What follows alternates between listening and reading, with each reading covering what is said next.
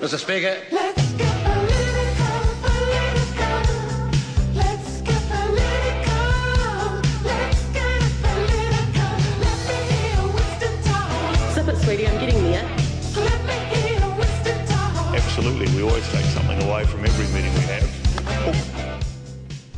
Oh, that noise. It never gets old. It never, ever, ever gets old. I mean, it's going to be one of the finest political moments in New Zealand's history, right? For sure. Yeah, Yes.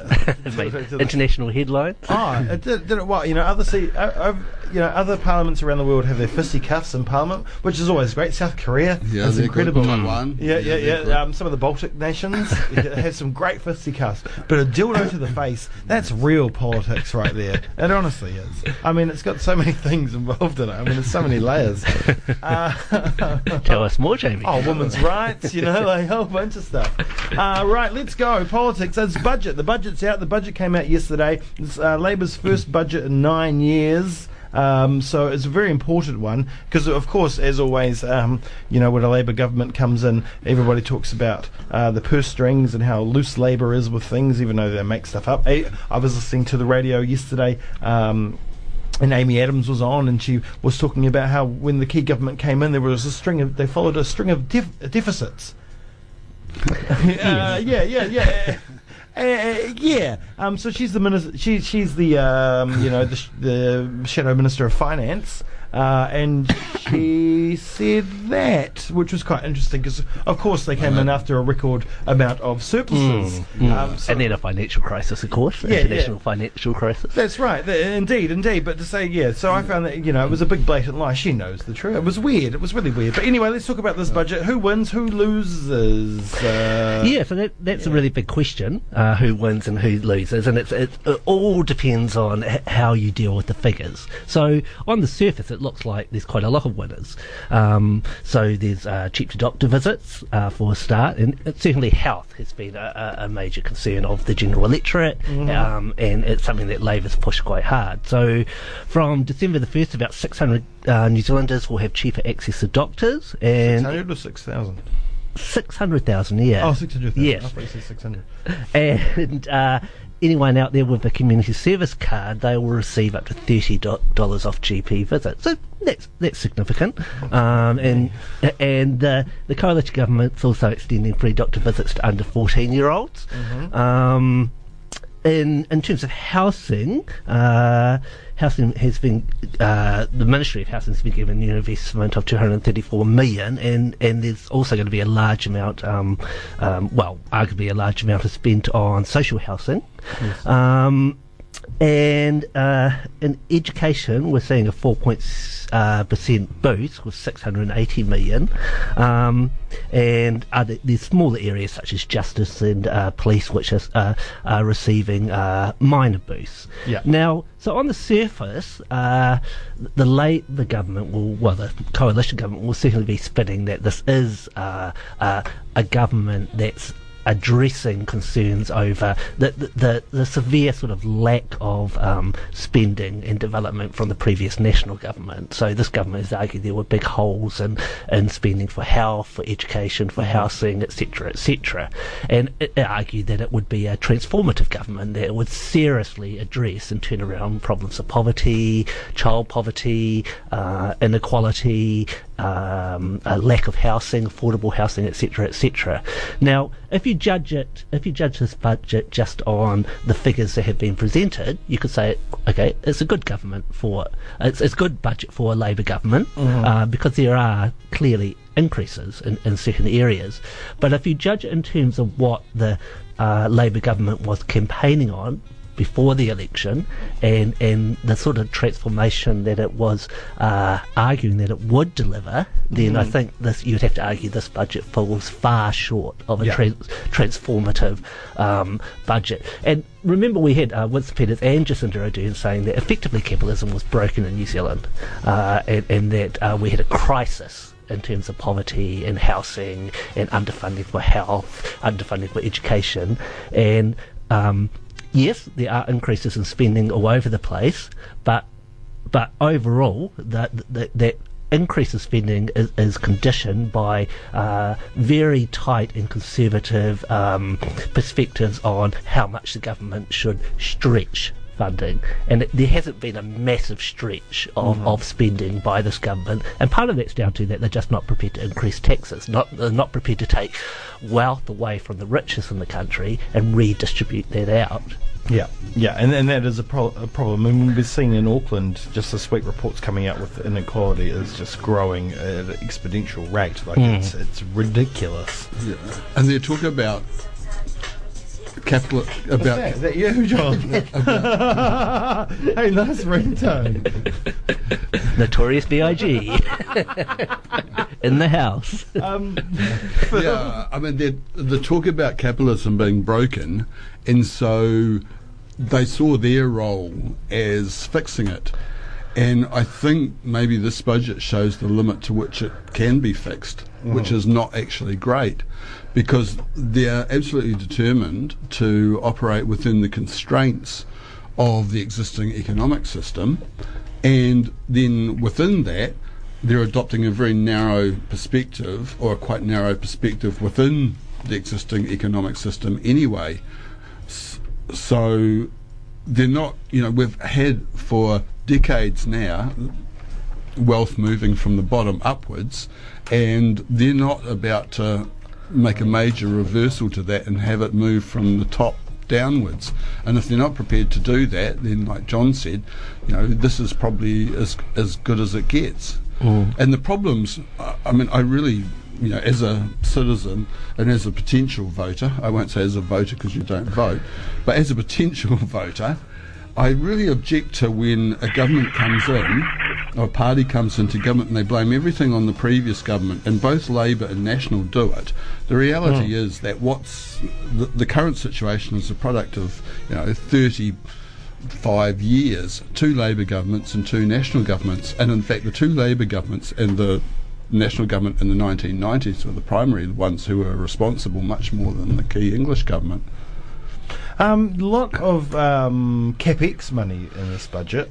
Capital expenditure money for, for health. Uh, Of course, we've seen a lot of uh, issues with buildings and um, quite a bit for uh, education as well. Um, and then you've got, um, I guess you can look at the housing budget, and that's kind of uh, with the 6,400 state homes, which is lower than expected, but um, that, that, that can be seen as capital uh, expenditure as well.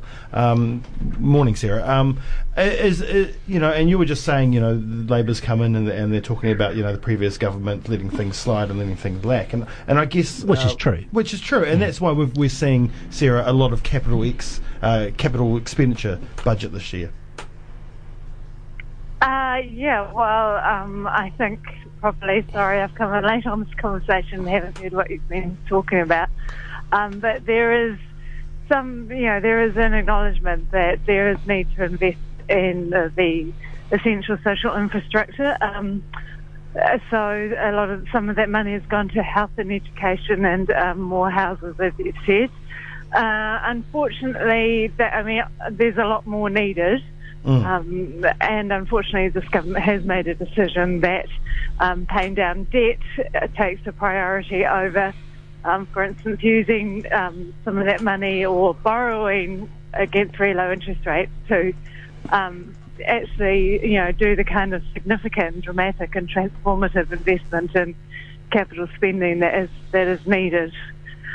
Is this is this a budget, uh, and are we going to see following budgets next couple of years? Is it a budget for the electorate, um, like you said, paying down debt, uh, having surpluses, um, putting a band-aid over things so it looks like things are moving Yeah, forward? I, I don't think it's a budget for the electorate. I don't think the electorate cares about GDP ratios and debt ratios. I think the electorate cares about um, having adequate housing, decent housing, decent hospitals, and um, and schools. So um, and transport. I mean, there's precious little in there for transport. The only transport funding they've allocated is to the Auckland City, Rail Loop.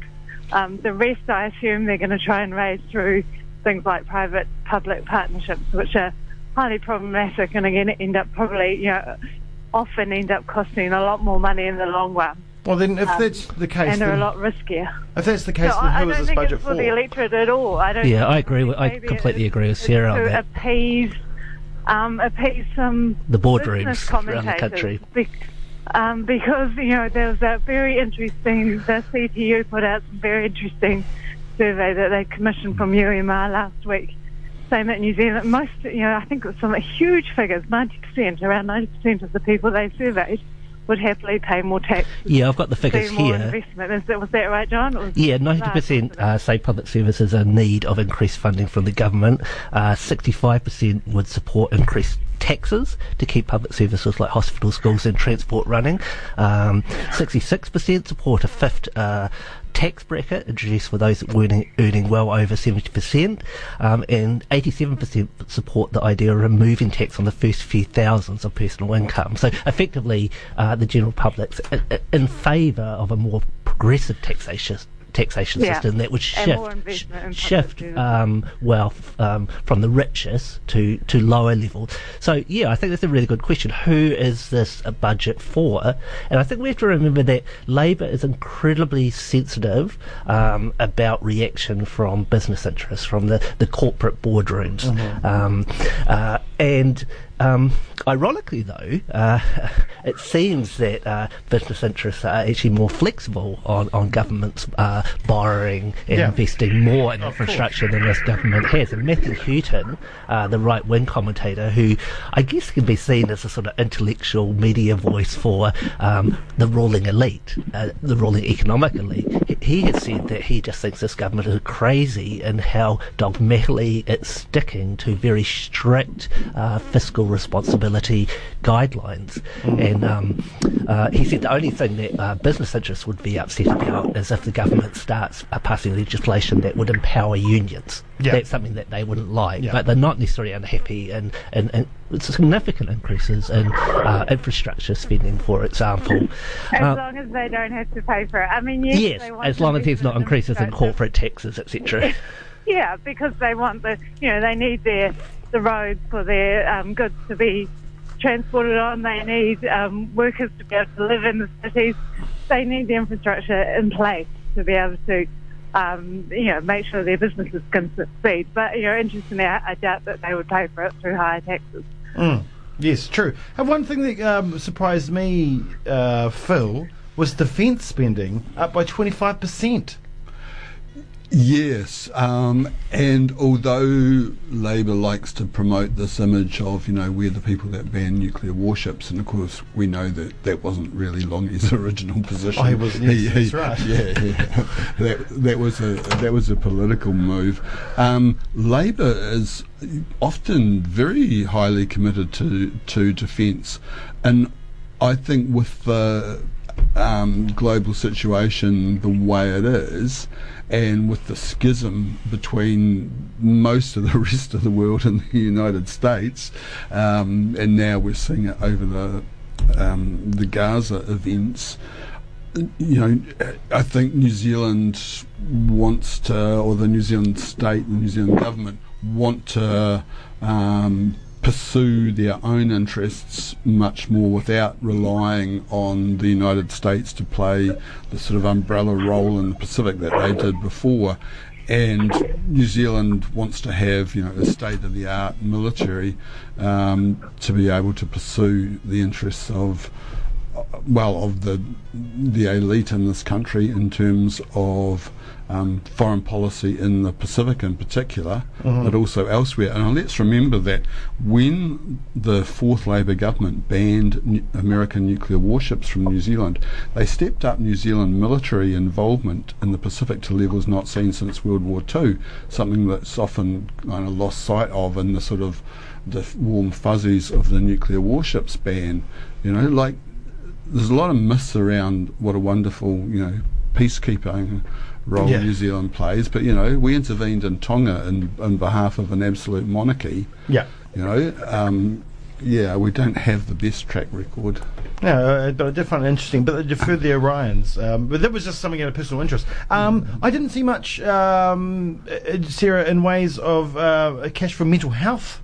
Uh, and maybe I missed that. no. And that's really interesting Um, because there was a lot no, of talk. yeah, that was interesting. There's that small uh, initiative that initiative that uh, I think a Green Party policy around um, counselling, free counselling for 18 to 25 year olds. hmm Um, I don't know the details, but there was that.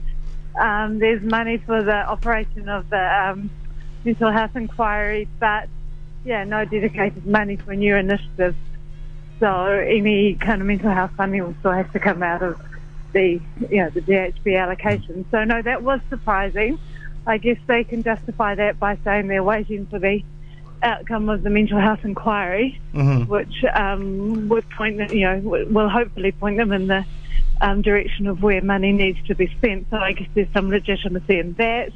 However, you know, I think um, there are areas of, where there is a need for urgent investment, um, and I, I'm not sure that those services can wait another couple of years while the inquiry comes up with some suggestions. In fact, I, you know, I've just been at the uh, Child Poverty Action Group post-budget breakfast, and that was really um, the tenor of their message was that although there is some indications that the government is recognising issues, recognising issues of poverty and housing stress and mental health need, there is a fundamental. This budget kind of indicates that they haven't got how urgent that need is Yeah. and you know there's a need for urgent and dramatic funding in a whole lot of areas that is Yeah. absent from this budget and I think that was kind of the message that all these social service providers were um, delivering today is that yep they they are at least um, you know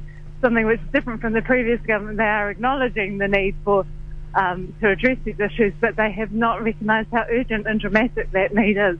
Yeah, it's it's like you know they have set up a lot of working groups, a lot of working groups. But um, like you were saying, um, we can't wait for these working No. groups to come out with their things. And it seems like with all the cash they're keeping behind, I know a lot of that is probably going to go to nurses' pay rises and teachers' pay rising as well. Um, but you know, some of that might be set over for the next couple of budgets to implement some of the plans that do come out from these working groups. But we don't have time to wait. And they certainly haven't budgeted for increases in pay for teachers and nurses. And I think You don't that think? I sus- no, and I think there's, that there's about 600 million in um, Yeah. uh, paid contingency funding, Mm, which um, could cover wage, which you know, wage negotiations are um, stated there as one of the fiscal risks that could be covered by that TAD contingency. So they have put aside some money to cover the- those negotiations. Yeah, but I mean, the budget, the overwhelming uh, um, amount of, excuse me, of health and education expen- expenditure is capital expenditure. You know, it was quite interesting looking at the CTU press statement, which was very, you know, glowing, compared to things that are being said by representatives of unions in the health and um, teaching sector, which were a lot less, you know, enthusiastic. If they were going to, you know, like there could have been something specific in this budget where it was made absolutely clear that there were going to be significant increases for the pay of everybody in the health sector, not just nurses and midwives, but you know the cleaners and the orderlies and, and the nurses' aides and all the rest of it, and for uh, teachers and teacher aides and all the rest of it.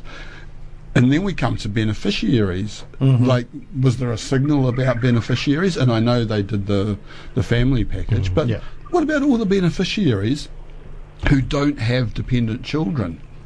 yeah.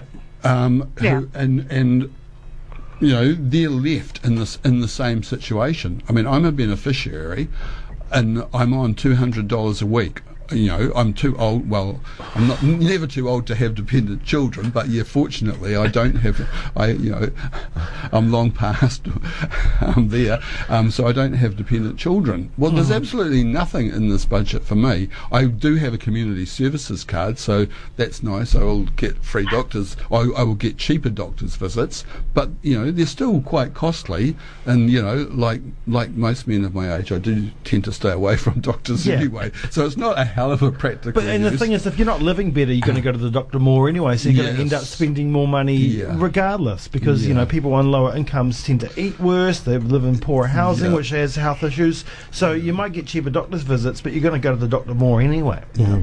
I think going back to that point you made, Jamie, about all these um, inquiries and working groups that the government set up, and so that there's uh, the hope that um, uh, information will be released and, and, and findings will be made that will will lead to the government spending more, say, on health and housing than they are in this budget. But the, the, fact is that Labor's known throughout the National Party's um, regime. Uh, how much the government has generally been underfunding areas such as health and education and housing, and it released figures itself. So before the uh, election, Labor said that their um, the health sector was underfunded by 1.8 billion. Now, the, uh, if, um, if we contrast that with the CTU, the CTU says um, that actually there's a need for a 2.7 billion injection into health, but nonetheless, Labor did come out with a figure, but it hasn't met that, that funding level that it said was needed. So yes, there's a 10.2% increase in health, but it's only 1.68 billion. So, so the point is that yes, Labor and Grant Robertson and Jacinda Ardern are using this excuse that no, we just didn't know there was th- the, these deep uh, levels of underfunding. We need to set up these working groups to actually find out what's going on, and Yeah. then we can proceed from there. But it's completely disingenuous because, as I said, throughout that nine years of national rule, they were pointing out again and again how much uh, National was underfunding these areas. Yeah, Don't get me wrong, but it does seem like this time round with this budget that there is a lot more need for money than ever before. I don't remember more people coming out and saying we need more, and they all do need it. And it seems like it has been a, a lot. I know, I know you, you know, the government blaming previous governments, but it does seem like there has been a hell of a lot of neglect. I, I, I might be wrong. Absolutely, yeah. I might be No, wrong. there has been neglect, and you know, social service organisations, all those organisations out there delivering services on the front line, um, you know, contracted community organisations, they have had their funding frozen for ten years. Yeah. Uh, but, you know, they're they're having to lay off workers, they're having to shut down services. There's been no increase in funding for them. They're in crisis state. So across the board, there is crisis, and unfortunately, I, you know, I think this government has decided to stick to its budget responsibility rules, which really deeply constrain it, and that is a deliberate decision. Um, you know, they can justify it in terms of it means they'll be able to stay in government and do the good things, but the reality is that they have made a choice, and that is to deliberately restrain the amount of funding in the face of desperate needs.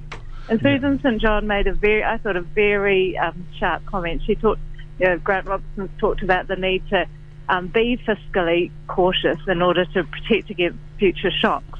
She said that the last 20 years, or however, there has been a massive social shock in that incomes have been kept at unacceptably and unsustainably low levels. And as a result of those incomes, benefits and working and wages being kept so low, there is an absolute and utter social shock occurring now that needs to be addressed as urgently as if we had an earthquake on our you know, in, in one of our communities. This is this is a shock. It needs urgent um, urgent investment and, and dramatic investment now. We can't kind of pretend that it's, it's that we can wait.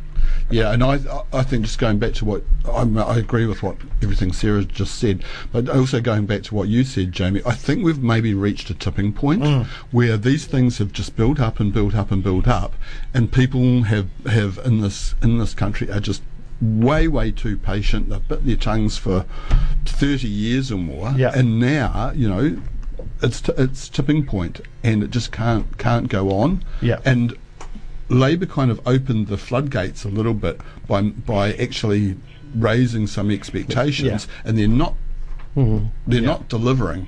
Yeah. So yeah. w- what happens is going to be interesting. And that's potentially dangerous for Yes, them yeah. because the expectations are high. Mm, yeah, that's right. Sorry, we've run out of time. Uh, um, yes, we've run out of time. Um, 2.6%, I think we can borrow against 10 year bonds right now. Wasn't it 2.6 or was it 2.1? Which is very low. Yes, which is very is. low. It's- yeah, if you're going to borrow, 2.1. borrow now. Yeah, like, yeah. I mean, they, they have the opportunity to really change things. And which right wing commentators like Matthew Hooton and, and people in the business community are saying Well, that's what, that's what businesses do. They borrow. So, uh, you know. um, all right, we're going to leave it there. Thank you, Sarah. Thank you um, for for um, for getting um, on the show. It was great.